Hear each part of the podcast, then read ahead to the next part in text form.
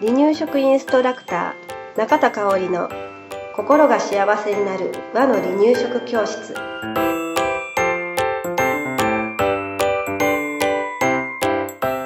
第11回始まりました。番組アシスタントの山本智子です。香織さん今日もよろしくお願いします。はいよろしくお願いしますでは今日のテーマは離乳食初期の特徴と進め方ということですね。うんそうですね、はい。えー、離乳食の初期って赤ちゃん何ヶ月頃でしたっけ、56ヶ月ですね。うん正解です、その56ヶ月頃のうん。赤ちゃんうん。ともこさんお子さん2人いるけど、うん。その頃の赤ちゃん、お子さんに対して気をつけてたことうんっていうのはありますか？そうですねなんかこう食事が始まるっていうのですごい大切な時間というかにしたかったのであのまあ練習というのも兼ねてお手手拭いて「いただきます」って言って「ごちそうさま」っていうのもなんか一さじ二さじほんま少ない時から結構、うん、そこは意識してたのを思い出しました。うん。うん。大事やね。ね。えまたでもそうやってやっててもなんかね歩き回りたくなる時が来たりとかもしてたんですけどね。歩 歩き回る時は歩き回るからね。ねそう今歩き回って悩んでるお母さんもし聞いてたら、うん。うん絶対それはもううん。時期的なことやから、うん。心大丈夫。配せずに、うん。大丈夫、うん。座ろうね。うん座ろうねってうん。何回もお母さんが誘導してあげる、すね。うん。で気長にうん座って食べられるようになるのを待ってあげるっていうの大事うん。ね。本当に。うん、ちょっと初期から話ずれたけどね、はい。うんでもね。そうやって一つ一つ小さなことやけど、ううんん。あの習慣にしするっていうのは大人にとっても大事だし、うん。もちろん赤ちゃんにとっても大事なのでお母さんの大切にしていることをね、うんうん大事に進めていってあげたらいいかなっていうふうに、本当ですね。うんうん思います。はい。はい、では離乳食初期の赤ちゃんの特徴と進め方についてお話ししますね。はい。まずこの時期の赤ちゃんなんですけれど、うん離乳食の目的ですけれど食べ物を食べる練習を始める一番最初の時期ですね。なので栄養よりも食べることに慣れるっていうのが大切です。で3つ慣れることがあるんですけれどまずは食べ物の食感とか味匂いもそうですね。食べ物自体に慣れるっていうのが一つ。あとはごっくんすることに慣れることですね。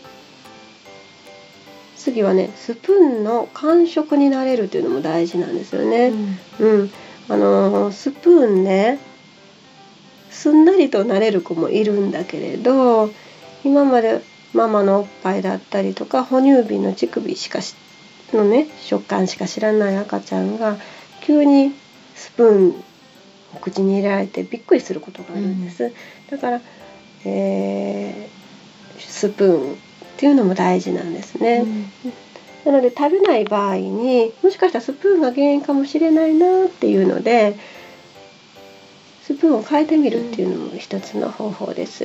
うんまたこれはね、えー、と後々お話ししていきたいなと思います。はい。はい、離乳食の回数です。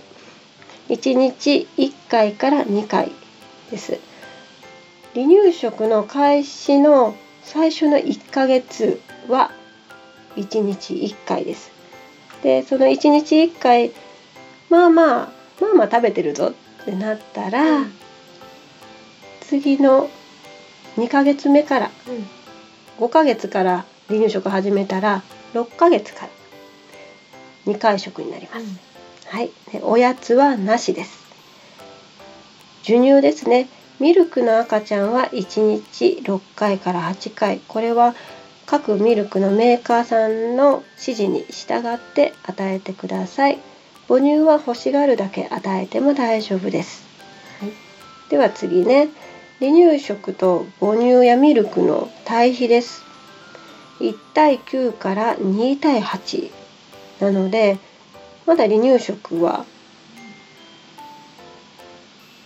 食べ物の中のねミルクも含めた食べ物の中の1割2割の割合で大丈夫なんです。ほとんどが母乳ミルクと考えてください、赤ちゃんの体の発達は支えると座れるぐらいの子が多いかなと思います。なので大人が抱っこをして食べさせてあげてください。で下の真ん中に食べ物を入れてあげます。これねよくやりがちになるのがスプーンを上顎にひっつけて食べさせる。わかります。わかります、うん。うん。あれはしない方がいいっていうふうに言われてるので下の真ん中に食べ物を入れてあげてください。口開かない時はね下唇ツンツンってスプーンでつついてあげてください、うん。そしたら口がうんって開くことがあるのでねはい。その瞬間にシュッと入れてあげてください、えー口の発達です。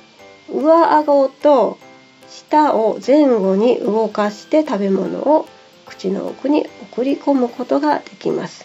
これちょっとね映像で説明すると分かりやすいんですけれど、皆さん想像してくださいね。自分の上顎と舌がはい。前後にしか動かない。はい。です。うんうん。大人だったら左右上下動くと思うんですけれど、うん。前後にしか動かない。そういった状態なんですまだ。うん。赤ちゃんの口の発達っていうのはね、うん、なので食べ物の硬さは噛むことができないので、うん。トロトロ状ヨーグルト状ポタージュ状みたいな表現をよくされますね、はい。次はね、えー食べ物の形状ですね。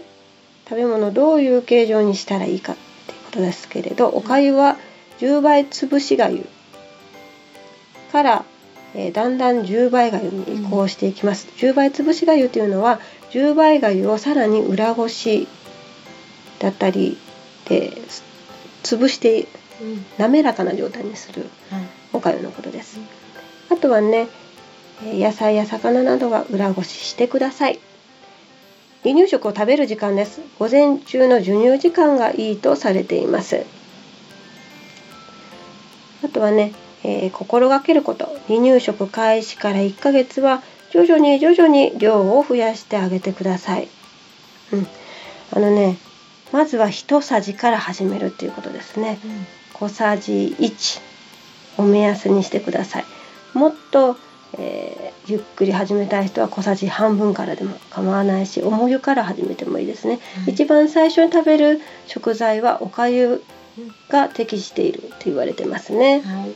はい今おかゆが食べれるっていうのを言ってたんですけども他に食べられる食べ物はどんな食べ物があるんですか？はい。おかゆね、10倍がゆ10倍潰しがゆが食べれるのと炭水化物でいうとじゃがいもさつまいもも食べられるようになります。でじゃがいもおかゆじゃがいもさつまいもと食べ慣れてきたらバナナもはい。食べられるようになるかなと思いますね。はい。で次ビタミンミネラルなんですけれどかぼちゃ人参大根かぶ玉ねぎほうれん草小松菜でキャベツトマトブロッコリーカリフラワーうん。などね。ちょっと滑らかなはい。お野菜も食べられるようになります。で、えーほうれん草とか小松菜キャベツもそうかな、うん。あのし芯の部分だったり茎の部分は、まだ離乳食初期の赤ちゃん食べにくいんですね。はい。これ中期の赤ちゃんもそうなんですけれど、うん。茎や芯の部分はもっともっと月齢が大きくなってから後期完了期ぐらいになってから食べられるようになるのでまずは葉っぱの部分柔らかい部分を使うようにしてください。はい。はい、ではタンパク質ですね。まずは一番最初に食べるタンパク質でおすすめなのがお豆腐です。はい。絹ごし豆腐がおすすめですね、はい。あの栄養価はえー木綿豆腐の方がうん。高いんだけれどちょっと硬いじゃないですか。うん。だから赤ちゃんが食べるには絹の方が柔らかくて滑らかになりやすいのでおすすめしています。はい。お豆腐に慣れたら白身魚食べられるようになってきます。タイやシラス、カレイ、ヒラメタイカレーヒラメうん。高級魚ばっかりだけど、うん。そうそう、うん。あのこれが使えるようになります。うん。